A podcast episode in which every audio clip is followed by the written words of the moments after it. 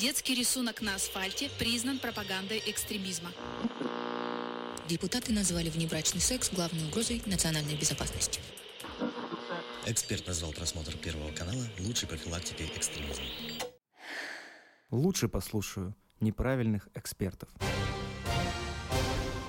Слушайте подкаст и погружайтесь в мир насилия, тотального контроля и пропаганды вместе с неправильными экспертами.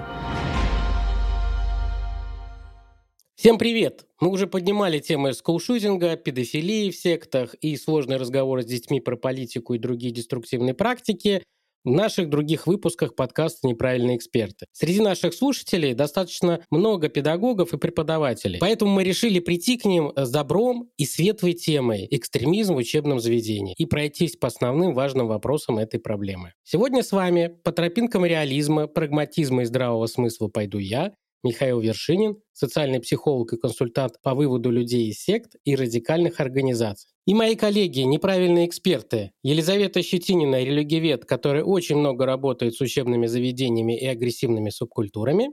Добрый день, уважаемые коллеги. Насилие предотвратимо, когда ты знаешь признаки. Сегодня мы будем говорить именно о них. И Сергей Бредихин, социолог, который очень много работает с чиновниками и общественными организациями, выстраивая профилактические работы с группами риска из радикальных сообществ. Всем привет и, как всегда, немного статистики. Лишь каждый третий подросток ходит в школу с удовольствием, показал недавний социологический опрос. А вот сколько удовольствия получают от школы учителя и педагоги, попробуем сегодня установить мы с вами. Прежде чем пройтись по вопросам, которые могут возникнуть у педагогов об экстремизме, мы должны передать привет товарищу майору, господину прокурору и законодательству нашей Родины. Дисклеймер. Все материалы для данного подкаста взяты из открытых источников. Мнения ведущих носят субъективный и личный характер, без цели оскорбления или нанесения вреда деловой репутации и вашей вере. Некоторые высказывания могут вас расстроить или не соответствовать вашей религиозной картине мира. Во время передачи упомянуто террористическое движение «Колумбайн» и скулшутинг, экстремистские организации «Свидетели Иеговы», Мета с Фейсбуком и Инстаграмом, чья деятельность признана запрещенной на территории РФ. В выпуске подкаста затрагиваются проблемы и опасность романтизации суицидов и других деструктивных практик поведения, упоминаются синие киты и другие аспекты самоубийств. Если вам нет 18 лет, то этот выпуск точно не для вас. Что такое экстремизм? Причем тут школа и чем это отличается от других страшных вещей? Прежде чем говорить про сам экстремизм, мы с вами должны сказать о том, из чего он произрастает, так называемый радикализм. Установка личности на радикальное, быстрое и решительное решение проблем. А есть еще понятие политического радикализма или идеологически обусловленного. Под ним понимают иногда призывы к насильственному свержению существующего строя, категоричность и нетерпимость идеологической доктрины, а иногда называют экстравагантность политической практики. Из радикализма произрастает экстремизм. Слово пришло к нам из французского языка, а туда из латыни. Экстремус – крайний. Вы крайний в очереди? Да, я экстремус. И тебя сразу упаковывают. Согласно российскому законодательству. Очередь за сахаром, я понимаю. Бумага. Давайте сегодня без такого экстремизма, пожалуйста.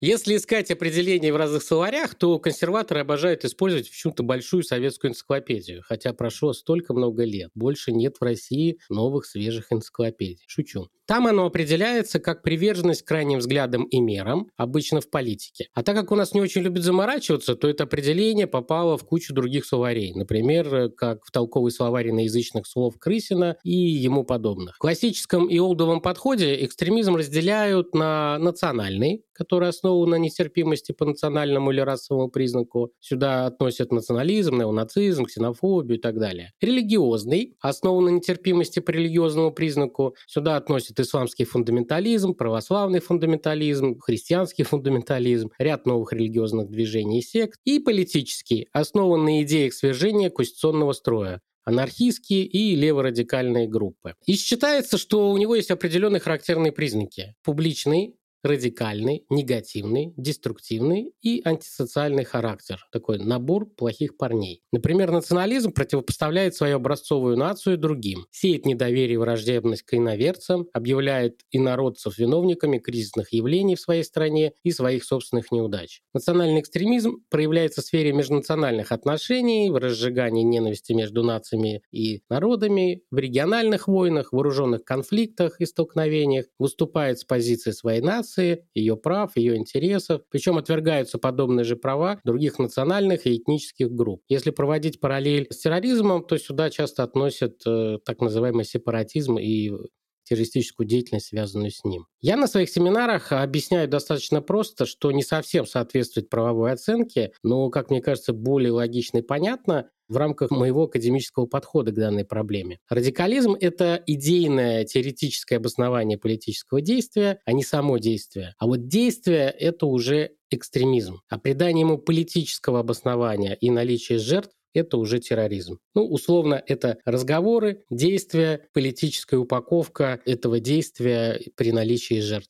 Проблема, или наоборот, не проблема нашего законодательства, что у нас в российской практике даже разговоры на определенные темы подпадают под определение экстремизма и за них наказывают. Наши бывшие западные коллеги, которые теперь не коллеги, критикуют наше законодательство в области экстремизма, что оно написано очень расплывчато и позволяет под него подгонять слишком многое. А вот вы, Михаил, сами согласны с этим мнением относительно нашего антиэкстремистского законодательства? Я могу лишь согласиться с тем, что качество законодательных актов, которые выходят из нашей Госдумы, очень неровное. И очень много законов вызывает вопросы даже у представителей конституционно-правовой школы нашей страны. С точки зрения права у нас есть определение в статье номер 1 Федерального закона 25 июля 2002 года, 114 Федеральный закон о противодействии экстремистской деятельности, и есть стратегия противодействия экстремизму в Российской Федерации, которая рассчитана до 2025 года и которая была утверждена указом президента Российской Федерации 29 мая 2020 года. Это основные два законодательных акта, которые регулируют борьбу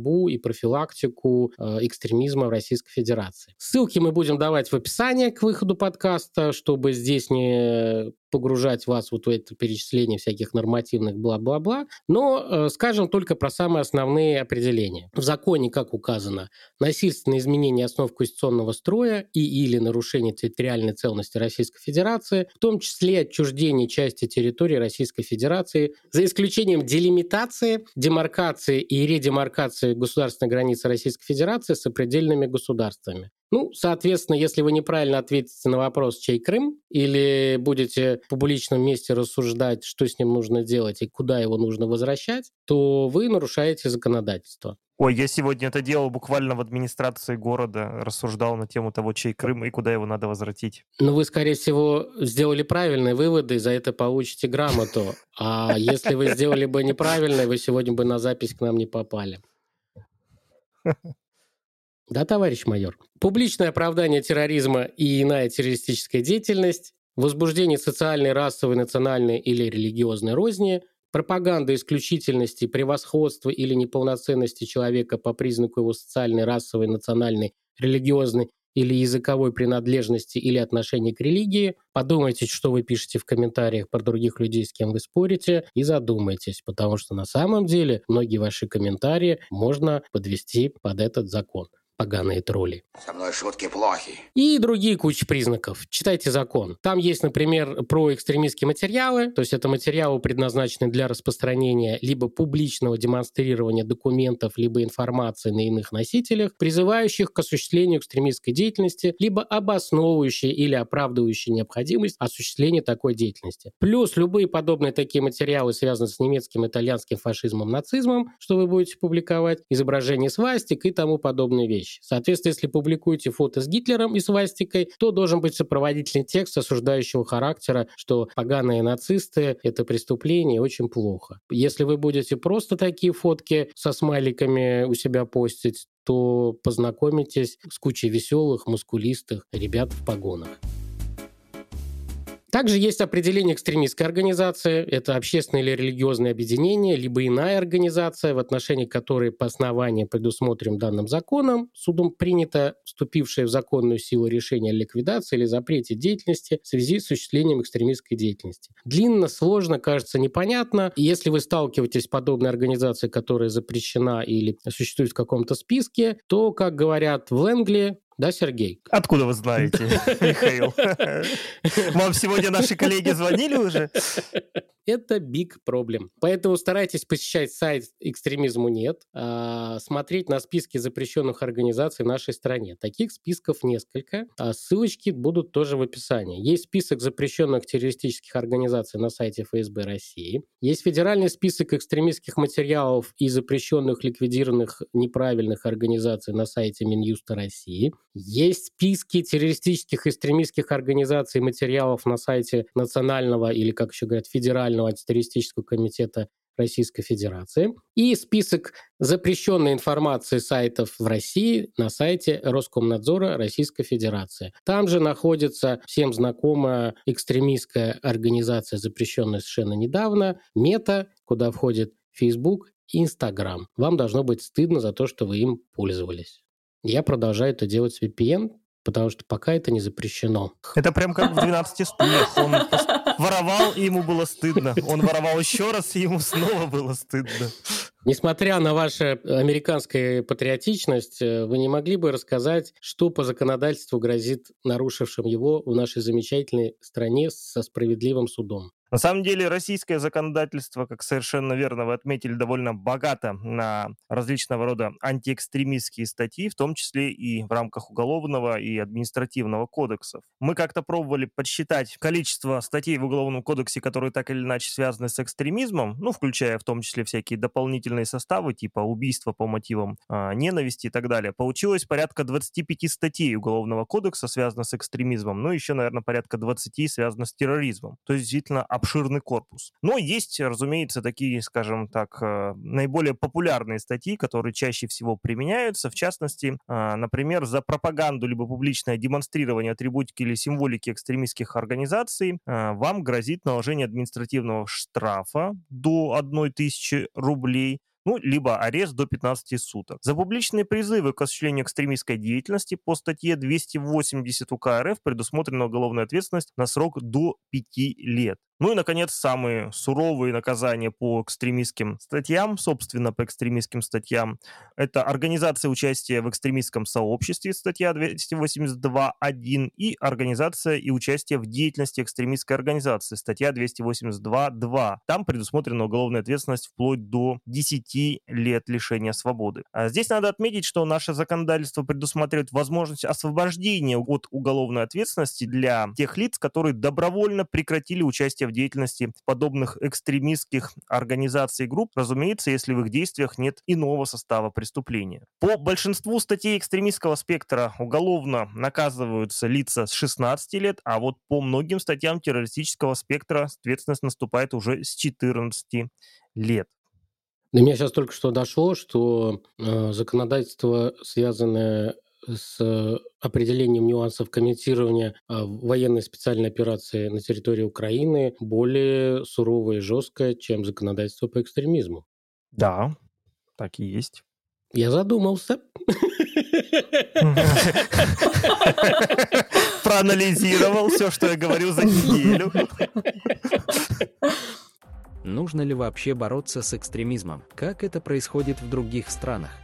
Для начала, как я люблю это делать, вначале немного статистики, а именно статистики преступлений экстремистского и террористического характера. За период с января по декабрь 2021 года в нашей стране зафиксировано 1057 преступлений экстремистского характера. Это на 27% больше, чем в предыдущем году. И 2136 преступлений террористического характера. Здесь, кстати, снижение на 9%. На самом деле цифры довольно высокие, что показывает нам, что проблема действительно имеется. Отвечая же на вопрос, нужно ли бороться с экстремизмом и как это происходит в других странах, если коротко, конечно, нужно. Потому что экстремизм, несмотря на то, что о нем много мифов, много мнений о том, что это политическое преследование, на самом деле экстремизм, как мы проговорили в самом начале, имеет несколько разновидностей, и большинство из них это не нечто забавное, а серьезные преступления, которые угрожают безопасности окружающих. Так или иначе, практически все страны мира ведут борьбу с экстремизмом, хотя методы и подходы, конечно, различаются. В частности, в Великобритании применяется принцип 4 4П – предупреждение, преследование, протекция и подготовка. В Израиле и США к борьбе с экстремизмом широко привлекается гражданское общество. Там методы противодействия экстремистской террористической идеологии основаны на просвещении граждан, стимулировании их активности и вовлечении их в деятельность по охране общественной безопасности. Я бы еще добавил, что как минимум в США еще существует 17 различных спецслужб, в том числе и АНБ, которые очень активно в связи с борьбой с терроризмом слушают, читают, наблюдают социальные сети и выжигают каленым железом все, что подпадает под их интересы. Правда, почему-то штурм Конгресса так называемыми сторонниками QAnon и сторонниками Трампа они не заметили. Ну да.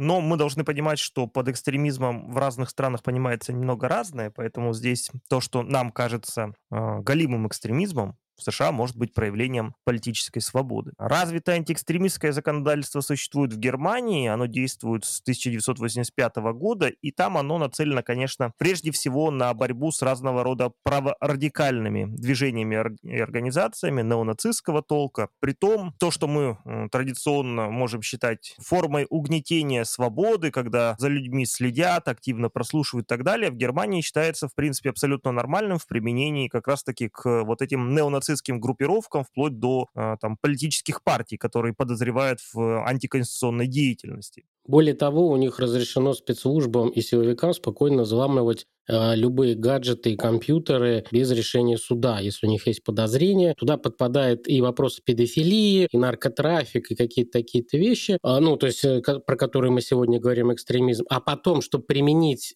полученную информацию в суде как доказательство, они уже получают разрешение судьи. В каждой стране очень удивительная своя практика по борьбе с неправильными явлениями. Совершенно верно. И вот подытоживая, наверное, этот анализ различных практик в разных странах, нужно сказать, что мало где к этой работе активно привлекаются, собственно, педагоги и учителя. Ну, если мы не берем, конечно, роль академических исследователей, научной и грантовой работы. Есть, конечно, различные антибуллинговые программы, программы по толерантности, превентивных мер с тем же скулшутингом, но это не в чистом виде экстремизм. Это скорее программы, призванные понизить уровень конфликтности в образовательном процессе. Почему же, коллеги, на ваш взгляд, в нашей стране ситуация несколько иная, и у нас, в принципе, прямо прописана роль учителя как человека, который должен профилактировать в том числе и вопросы, связанные с экстремизмом? В первую очередь я бы хотела сказать, что у нас, как показывает практика, само понятие экстремизма в условиях образовательной среды, оно имеет очень расширенное значение, очень часто еще стигматизируется. «Ты разбил окно мячиком, да ты экстремист», говорят ученику. Либо «ты пришел с зелеными волосами, и вот ты, наверное, собираешься устраивать диверсию». Такие практики мы иной раз встречаем. Другая проблема, когда на учителя, чья функция включает, в принципе, не профилактическую, а воспитательную работу, накладывают большой пласт, связанный с различными профилактическими мероприятиями и отчетностью за эти профилактические мероприятия. И тогда под определение экстремизма мы получаем множество различных деструктивных проявлений. Когда у нас в 2016 году случилась ситуация с синими китами, мы уже в прошлых подкастах разбирали случаи моральной паники и как раз развитие различных суицидальных групп. С чем мы столкнулись? Что люди, которые отвечали за вопросы, связанные с профилактикой экстремизма, не только в образовательной системе, но и в контексте комиссии АТК, в контексте каких-то межведомственных групп, они стали заниматься и вопросами, связанными с профилактиками суицидального поведения, организации психологической безопасности. А согласитесь, юридическое понятие экстремизма и вопросы, например, формирования жизнестойкости, это вопросы разных специализаций и разного уровня направлений. Соответственно, наши педагоги, выходя из образовательного учреждения с дипломом «учитель», они зачастую не готовы ни к первому решению проблем, ни ко второму, потому что система профилактики, она не входит в обязательные курсы. Вот только последние несколько лет у нас стало очень много различных курсов повышения квалификации, направленные на выработку решения тех или иных проблем, но это тоже достаточно такие спорные образовательные программы. Здесь мы, как специалисты в этой области, неправильные эксперты в этой области, области можем так или иначе эту систему тоже покритиковать. А мне еще кажется, что это связано с тем, что представители законодательной и исполнительной власти, они очень далеки от педагогики. Там очень мало экспертов, которые могут объяснить, что такое современная школа. У них есть какие-то свои представления о школе, связанные с тем временем, что было в России 50-60 лет назад, и они пытаются это как-то романтизировать и нарезать новый функционал учителей, не выделяя для этого ни ставок, ни часов, ни финансирования. Банально можем прийти к самым простым вещам. Должность школьного психолога. В каждом регионе этот вопрос решается абы как, где-то хорошо, где-то ужасно. В итоге там кто-то на полставки, кто-то за очень маленькие деньги в школе раз в год, дай бог, с каким-то учеником пообщается 10 минут. И это, конечно, не та работа, которая должна вестись. И сюда еще докидывают вопросы не только экстремизма, а уже многие чиновники на полном серьезе обсуждают, что классные руководители должны следить о том, что пишут дети в социальных сетях.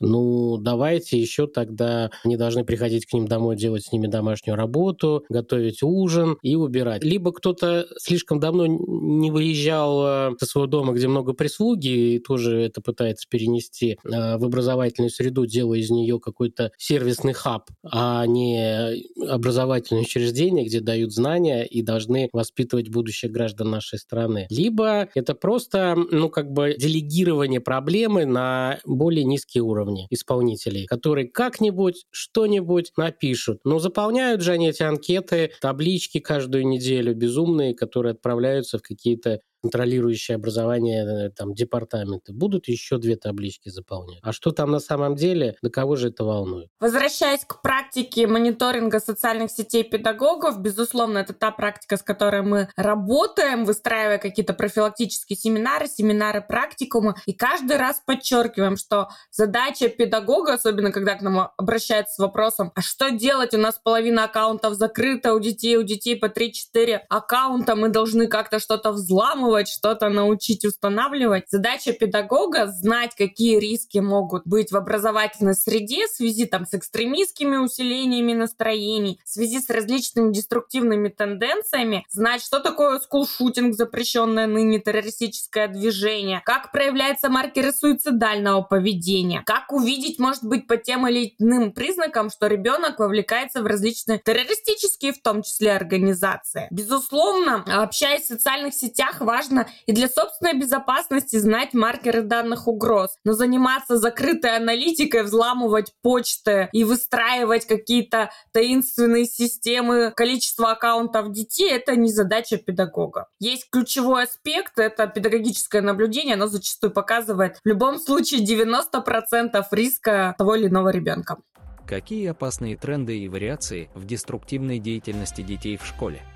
На самом деле, говоря про профилактику экстремизма, мы уже сегодня поднимали этот вопрос, мы говорим в целом про систему профилактики деструктивных проявлений в образовательной среде. И здесь могут быть увлечения детей зацепингом, когда дети залазят и во время движения поездов. Это руфинг, когда дети лазят по крышам и фотографируются. Многие психологи, кстати, отмечают как один из маркеров предсуицидального, околосуицидального поведения. Это вопросы, безусловно, связаны, опять-таки, с ныне запрещенной террористической организацией скулшутинг, романтизация персонажей, романтизация, может быть, тех или иных антигероев. Это вопросы, связаны с усилением националистических настроений в молодежной среде. И, к сожалению, нынешняя информационная повестка только способствует усилению тех или иных негативных взглядов, формирования и возрождения национализма и расизма, новых правых,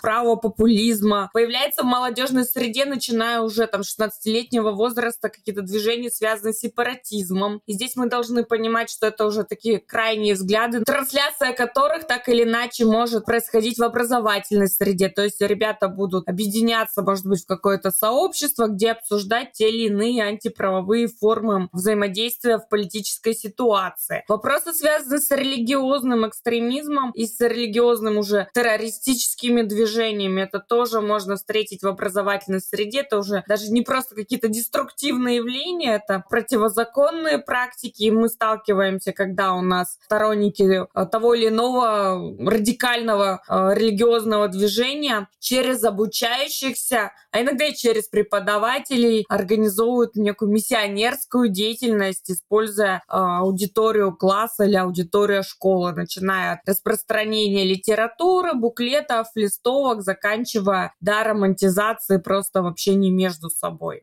Будьте очень аккуратны, когда к вам приходят милые дядечки и тетеньки и говорят: мы хотим рассказать о том, как вредны наркотики. Если вы услышите там название «Нарконон» или что-то подобное, то поздравляю, к вам пришли саентологи. К религиозной практике имеется много претензий у различных силовых органов, а в нашей профессиональной среде их относят к деструктивным культам, так называемым сектам, чья деятельность может повлиять на психологическое здоровье. На самом деле есть различные организации, которые пытаются выходить на молодежь. Со школами не все из них пытаются работать, но тем не менее вы должны понимать, что подобные организации, они часто мимикрируют. Вы должны понимать, что вот вы один раз пришли на первое занятие, вроде все нормально.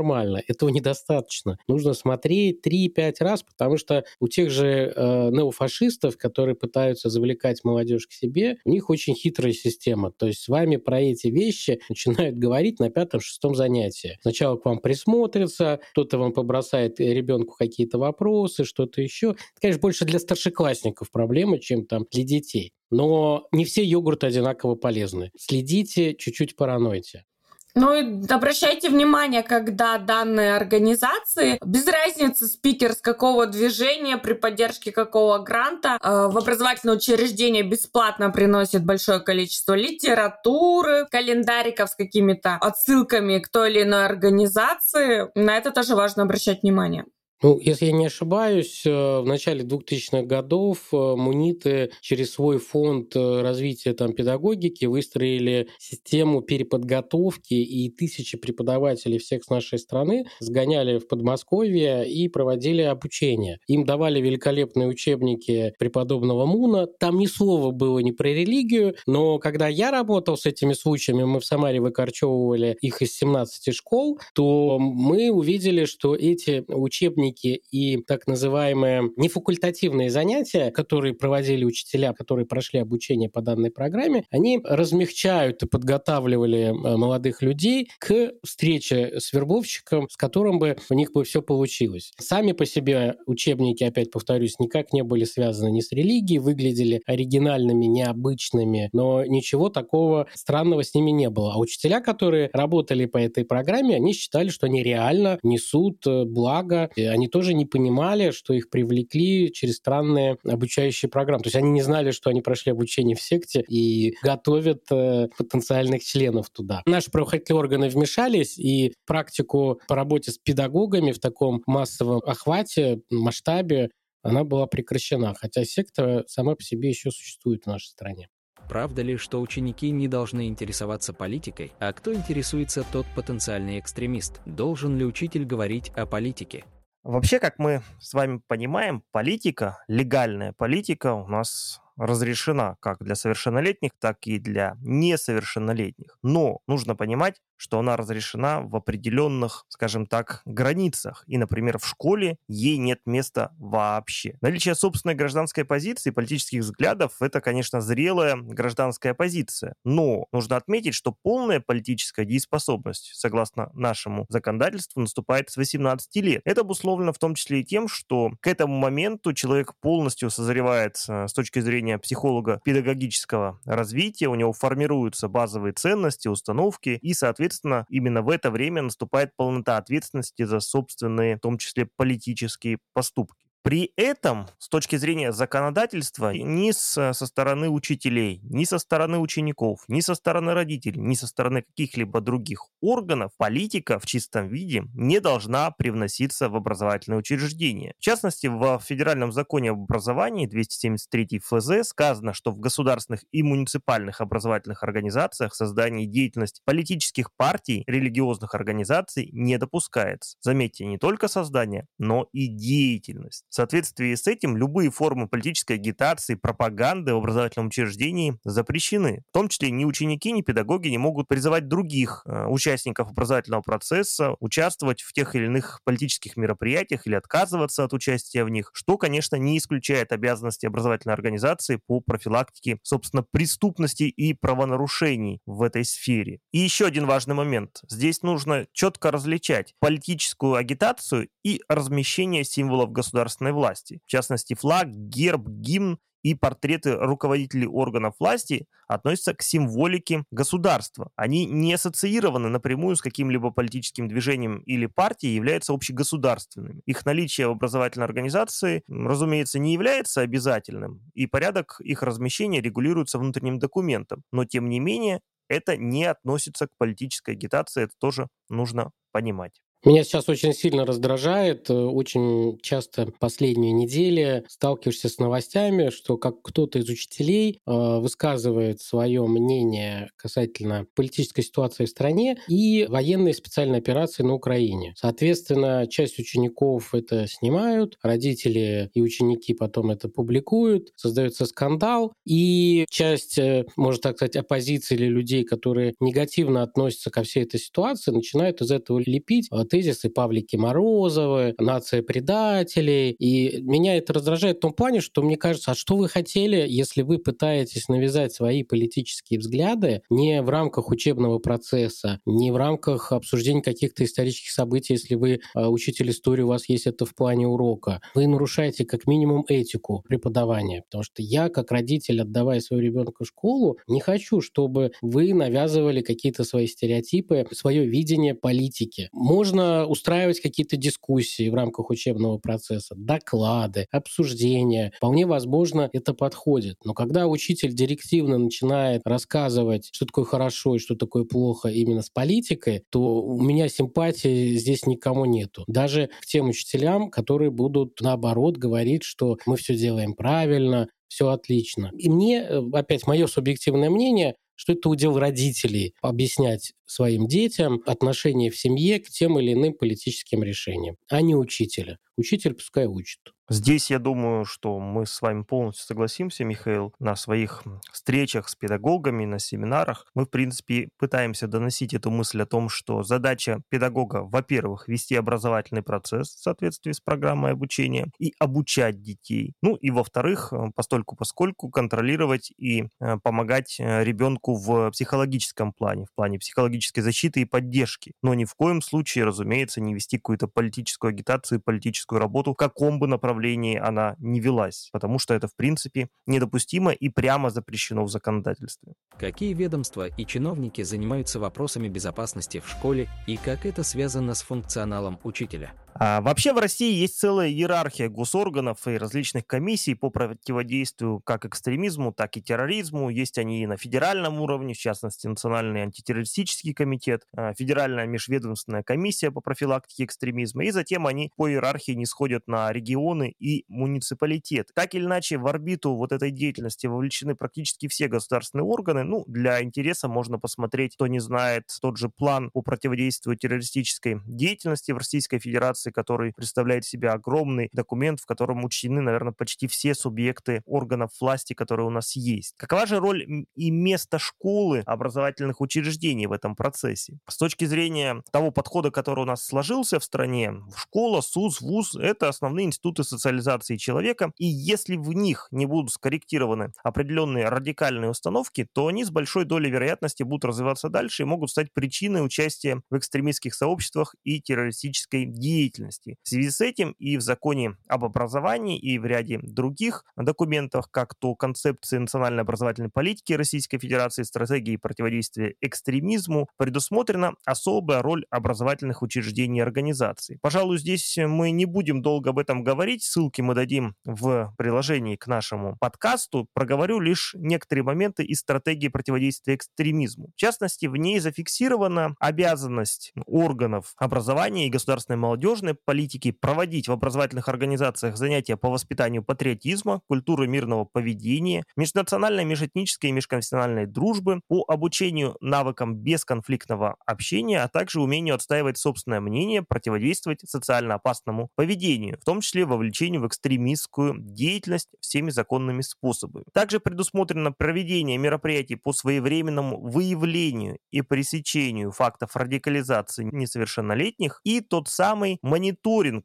злободневный, девиантного поведения молодежи, а также других исследований социальной обстановки в образовательных организациях с целью своевременного выявления и недопущения распространения экстремистской идеологии. Как вы думаете, коллеги, вот если обобщать, что же в итоге нужно знать и понимать учителю, исходя из того, к чему его обязывает наше законодательство? Ну, в первую очередь, учитель должен знать, что ключевая его задача — это не выявление, а профилактика. Профилактика бывает первичная, вторичная, третичная. Вот на первом этапе первичная профилактика, и под эту профилактику попадает, опять-таки, знание ключевых особенностей, проявления тех или иных форм деструктивной субкультуры или каких-то организаций. Во вторую очередь знать вопросы, связанные с теми горячими линиями, куда обратиться в случае выявления того или иного деструктива. Буквально сейчас мы проводим диагностику среди наших коллег из системы образования и выясняем, знают ли они, куда пойти в своем образовательном учреждении, если у них у ребенка какие-то проблемы психоэмоционального состояния. Сейчас весна,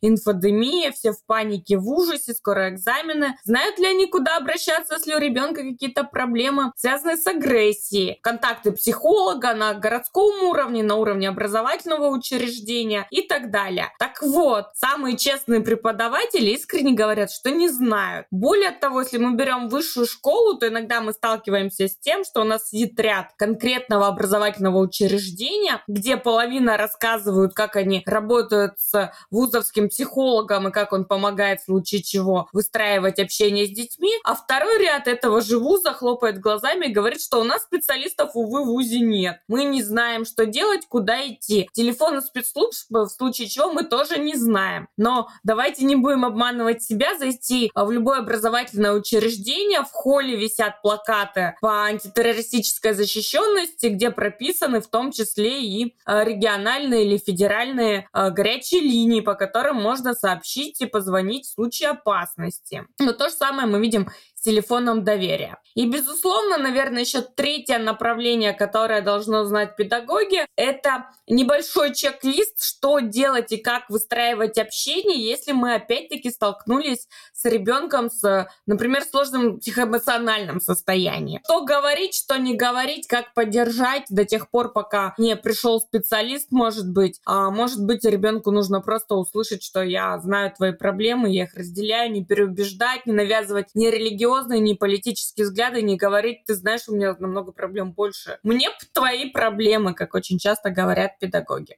Ну, в принципе, как и все взрослые при общении с детьми. И да, уважаемые педагоги, мы должны понимать уровень угроз. Так вот, если мы увидели, что наш обучающийся вовлечен в радикальное движение, поддерживает экстремистские или террористические идеи, никакую профилактическую работу мы с ним не проводим, задушевные разговоры не выстраиваем, мы сразу обращаемся в правоохранительные органы. Какие другие факторы нагнетания обстановки в классе? Есть ли у экстремизма и терроризма национальность и религия? На самом деле, поднимая вопрос о национальности или религии как некого маркера экстремистского толка или там, популяризации террористических движений, это стигматизировать наших обучающихся заранее. Мировой опыт показывает, что экстремистские проявления могут осуществлять люди, которые имеют самое разное и социальное, и имущественное положение, безусловно, разную национальность, религиозную принадлежность, профессиональный, образовательный уровень. И, кстати, в нашем первом подкасте, разбирая тему скулшутинга, мы как раз и поднимаем этот вопрос о том, что единого профиля потенциального террориста или экстремиста его не существует. И Соответственно, здесь что нам важно знать? Выстраивая профилактические траектории, мы не должны делить, в том числе в образовательной среде, детей по национальному, религиозному, культурному и прочим признакам. Наши дети, участвуя в различных фестивалях популяризации этноконфессиональной культуры, должны изучать и включаться в историю традиций всех народов, проживающих на территории Российской Федерации, а не только популяризировать традиции своего народа. Добавить можно лишь то, что действительно не бывает экстремистских национальностей или экстремистских религий. В то же время, разумеется, экстремисты зачастую используют этнические, национальные, религиозные факторы как инструмент манипуляции людьми и выстраивания вот на этих базовых религиозных или национальных факторах экстремистской идеологии и моделей, экстремистских действий. То есть мы, конечно, понимаем, что любая та же религия или национальная традиция — это крайне сложная система, и из нее всегда можно взять отдельные моменты и использовать их для построения некой экстремистской идеологии, которая впоследствии вполне может перейти и в терроризм. Но к изначальной, базовой, широкой традиции это не будет уже иметь никакого отношения. Мы различаем ислам и исламизм как радикализированную политическую идеологию, которая к исламу имеет, такое очень примерное отношение. И в отношении других экстремистских и террористических организаций, в принципе, этот тезис тоже достаточно применим. Тут, кстати, комичная ситуация была, когда закон об экстремизме приняли, как наши законодатели любят делать очень странные законы. Под этот закон стали попадать Библия, Коран и другие основополагающие источники для традиционных религий. Они были вынуждены вносить срочно туда поправки, потому что выдергивание определенных цитат, фраз из контекста, они выглядят как экстремистские воззвания, если не учитывать то время, когда они были написаны, и то историческое окружение, те исторические предпосылки, которые вызвали созданию подобных тезисов. Так что бывают такие законы, которые нужно долго-долго шлифовать. У нас в теме законодательства, связанного с экстремизмом, к сожалению, такая работа ведется очень слабо. Экспертов предпочитают не слышать. Ну и вообще, как вы заметили, последние 5-7 лет у нас в основном все идет запрет. И очень мало профилактики и создания каких-то возможных альтернатив, которые помогают людям дерадикализироваться и не участвовать в деятельности различных, в том числе и политических экстремистских организаций. Потому что вот тот рост, про который вы, Сергей, говорили, мне кажется, он частично связан с тем, что туда вот эти 29% в начале нашей беседы, что туда стало много попадать так называемых политических экстремистов, люди, которые нарушают это законодательство, не совершая террористических действий, но подпадают под эти статьи и их наказывают. Какие общественные организации и службы могут помочь учителю?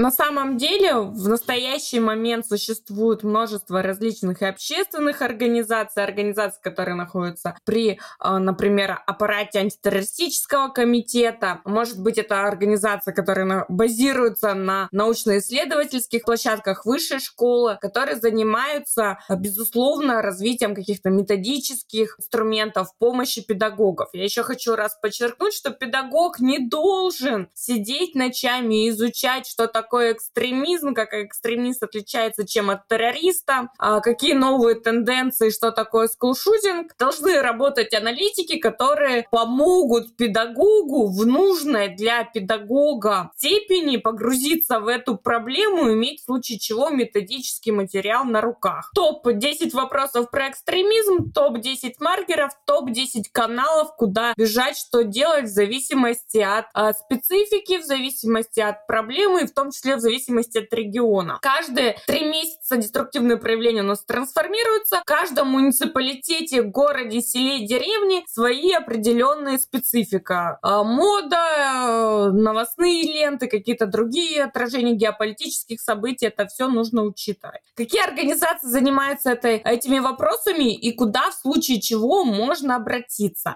Безусловно, я прорекламирую Центр мониторинга социальных сетей Челябинской области. У нас есть свои методические кейсы, которые можно бесплатно скачивать, использовать в своей научно-исследовательской работе, в своей педагогической работе по выстраиванию системы профилактики деструктивных проявлений. Есть горячие линии, в том числе наша горячая линия «Скажи экстремизму нет» и горячая линия по кибербезопасности, куда можно задать в том числе вопрос, связанный с развитием того или иного деструктивного контента в случае возникновения, может быть, потенциальной угрозы. Может, вас склоняют к секс-джихаду, а может быть, ваши дети собираются устроить вооруженный захват какого-нибудь государственного объекта. Есть программы Центра толерантности, которые направлены на уменьшение, минимизацию случаев, связанных с буллингом. Это тоже достаточно интересные интерактивные программы, которые бесплатно и онлайн можно пройти. Есть интересные материалы НЦПТИ, это информационные, методические материалы, тоже направлены на просвещение в контексте вопросов, связанных с профилактикой экстремизма и терроризма в образовательной среде. Более подробно мы приведем данный список общественных организаций, ссылок на них в материале после выхода нашего сегодняшнего подкаста. Да, это типичные дополнительные материалы, которые мы делаем к каждому выпуску нашего подкаста. Что делать учителю, если есть тревожные звоночки, и какими они бывают? Первый тревожный звоночек, на что нужно обращать внимание, это изменение поведения ребенка. Был спокоен, стал более активен, стал что-то пропагандировать, был активен, веселый, хорошо включался во всю деятельность, замкнулся, стал прятать кисти рук, стал читать какие-то подпольно под партой книжки, на это обращать внимание. И, безусловно, ключевой вопрос, связанный с действием педагога, это выявить угрозы и знать, куда в контексте каждой из этих угроз обращаться, где психологическая помощь, где помощь, связанная уже с подключением правоохранительных органов. Что должен знать педагог при возникновении угроз? В первую очередь, система угроз, где прописывается уровень вовлеченности ребенка. Может быть, он просто лайкнул фотографию с изображением какой-то страшной картинки, и вас это насторожило. А может быть, он делал уже размещение этих картинок и пришел в футболочке в определенной символика, например, характерна для скулшутеров. А может быть, третья степень угрозы, он уже вербально говорит, что он готовится к тому или иному преступлению, или в социальных сетях публикует угрозы, связанные, может быть, с суицидальным поведением впрямую. То есть мы оцениваем степень угроз и, соответственно, информируем администрацию образовательного учреждения в первую очередь, психолога, если он есть. Хотя мы понимаем, что школьный психолог, он не всегда клинический психолог, уж тем более не психотерапевт. И, безусловно, мы имеем на руках контакты всех служб, которые в случае необходимости, если угроза действительно вызывает опасения, мы должны в первую очередь проинформировать. В школах у нас, например, в регионе есть ответственные школьные инспектора, прикрепленные сотрудники Министерства внутренних дел. В вузах есть студенческие инспектора, либо сотрудники, ответственные за безопасность. Их контакты также должны быть у деканов, у заместителей деканов по воспитательной части в открытом доступе на сайте, если вам эту информацию как-то в индивидуальном порядке не доносили.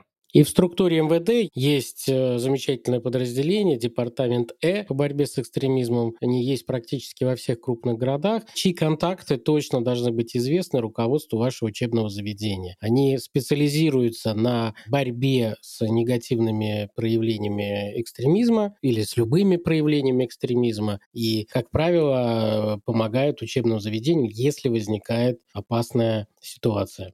На самом деле здесь очень важно запомнить, что не нужно молчать о тех вещах, которые вас пугают. Вокруг очень много и специалистов, и людей, ответственных за ту или иную проблему, которые помогут вам решить, сделать образовательный процесс безопасным и в первую очередь также защитить ребенка, который потенциально вовлечен в то или иное деструктивное сообщество. А вообще, коллеги, я бы добавил, что задача педагога — выстроить нормальный доверительный контакт со своими обучающимися, своими учениками, и тогда никому не придется друг за другом как-то специально наблюдать, куда-то чего-то сообщать, а будет выстроен нормальный доверительный диалог, и ученики будут знать, что если у них или их друзей возникли какие-то проблемы, они всегда могут обратиться к педагогу, а он уже поможет им найти решение этих проблем. Я думаю, что мы запишем отдельный подкаст про самое раздражающее сейчас в работе учителей после заполнения различных анкет, отчетов и табличек. Это родители-потребители или родители-потребители-экстремисты. Огромное новое явление, которое заваливает работу почти всех родительских комитетов и доводит до белого кипения практически каждого учителя в нашей стране. Это новые родители, которые считают себя выше по педагогическим компетенциям, да и вообще по всему, чем учитель, которые постоянно закатывают скандалы и относятся к школе как к некому сервису, оказывающему услуги, и где они могут оценивать качество подобных услуг именно с точки зрения сервиса, а не с точки зрения качества обучения. И подобные явления очень сильно демотивируют учителей заниматься любимым делом. Я не про заполнение табличек, а про обучение детей. С другой стороны, есть вопросы, когда вы можете столкнуться с ситуацией, когда вы видите, что ребенок растет в экстремистской семье или его родители являются приверженцами той или иной экстремистской организации. Тут важно понимать, что вы не профессионал, который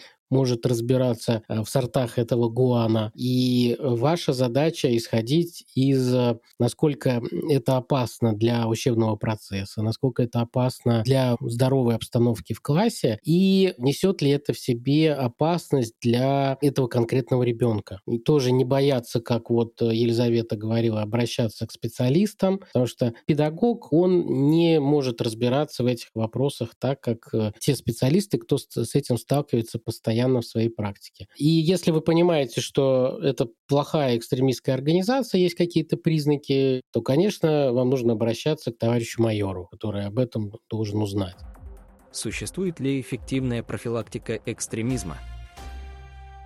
Существуют две формы противодействия экстремизму. Это борьба, которой занимаются правоохранительные органы, и профилактика. Институты гражданского общества, органы власти и в том числе наши с вами образовательные организации. Борьба включает выявление лиц и организацию при пресечении незаконной деятельности. А вот профилактика включает разнообразные формы деятельности, направленные и на мониторинг. И здесь мы говорим не только про мониторинг социальных сетей, но еще и мониторинг педагогическим методом, методом педагогического наблюдения, когда мы видим, что наши дети обсуждают, как они себя ведут, режут ли они у нас в туалетах образовательного учреждения вены или пишут только какие-то провокационные лозунги, иногда даже своей кровью. Формирование толерантной среды и, соответственно, выработку антиэкстремистских установок, в том числе в контексте методов такой контрпропаганды. Первый подход основывается на распространении информации об экстремизме и организациях экстремистского толка. Данный подход является более распространенным типом первичной профилактики. Однако, на мой взгляд, в последнее время, анализируя профилактическую работу в тех или иных образовательных структурах, этот подход чреват тем, что мы только пропагандируем и популяризируем деятельность той или иной экстремистской организации. Помните, не говоря уже про экстремистские организации, в 2016 году, когда была массовая паника по поводу синих китов. И вот опять-таки Елизавета Витальевна уже третий раз рекламирует один из наших подкастов. Что делалось в рамках профилактической работы? Приходили эксперты или специалисты, на тот момент такие квази-эксперты или правильные эксперты, в отличие от нас с вами, и говорили детям о том, что, вы знаете, существует такая-то игра с такими-то правилами, и ее можно найти по такому-то хэштегу. Так вот, этот хэштег ни в коем случае нельзя вписывать и и мониторить эти организации, дети активно включаются.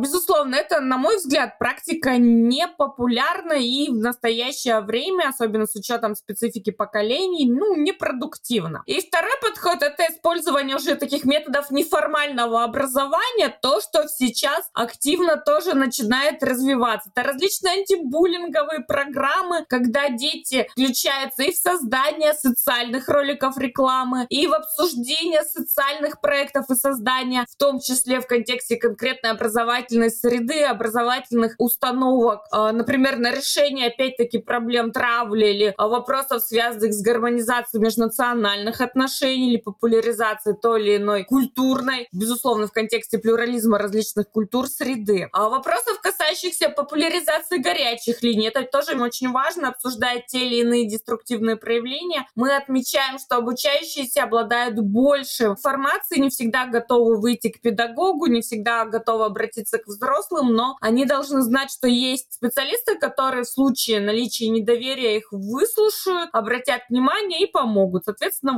про вопросы, касающиеся популяризации телефонов, горячих линий, которые мы после публикации нашего подкаста будем приводить. Ну и, соответственно, еще одно направление — это работа не только с педагогами, не только с нашими обучающимися, но и с родительским сообществом. Это новое направление. Родители у нас в последнее время не были включены в вопросы взаимодействия в школе на уровне таких неформальных контактов. Сейчас мы видим, как ситуация меняется, и уже какие-то профилактические мероприятия, курсы, в том числе и образовательные программы, стали включать в том числе и родительское сообщество, что тоже очень правильно, и тоже в случае возникновение той или иной угрозы может вовремя помочь среагировать и минимизировать риски.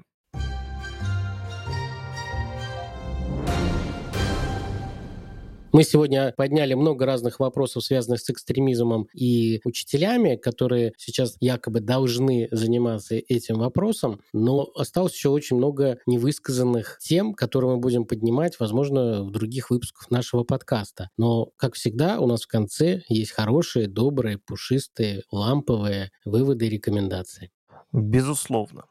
Один из первых выводов заключается в том, что все-таки экстремизм, как бы мы к нему ни относились, это действительно серьезная проблема и серьезное преступление, наказание за которое предусмотрено российским законодательством. И далеко не всегда те случаи, которые попадают в СМИ и по которым судят, собственно, об экстремистском законодательстве, это прежде всего случаи резонансные и политические, не всегда это составляет основной массив тех преступлений, которые совершаются в сфере экстремизма. Зачастую это совсем другие, неприятные, опасные и серьезные преступления, которые действительно должны так или иначе не допускаться. Педагоги в соответствии с нашим законодательством в любом случае включены в систему профилактики. Это просто факт, из которого мы должны исходить. Но при этом задача педагогов вовремя заметить проблему, связанную с радикализацией учеников или теми или иными факторами отклоняющегося поведения. Педагоги не должны подменять спецслужбы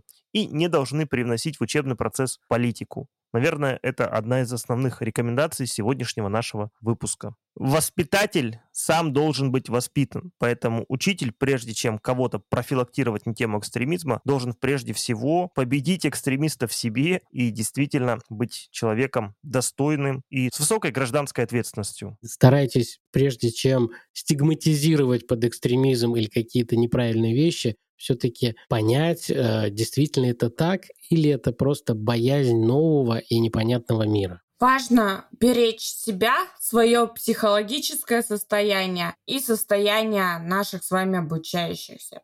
Помните, что школа — это про знания, дружбу и про любовь, а не только про политоту, запреты и разные опасности. Делайте то, что умеете делать лучше всего — учить будущее поколение россиян. И подписывайтесь на наш подкаст, скидывайте выпуск своим друзьям или коллегам. Всем до скорой встречи и следующего выпуска. Всем пока-пока! Пока-пока! Пока-пока!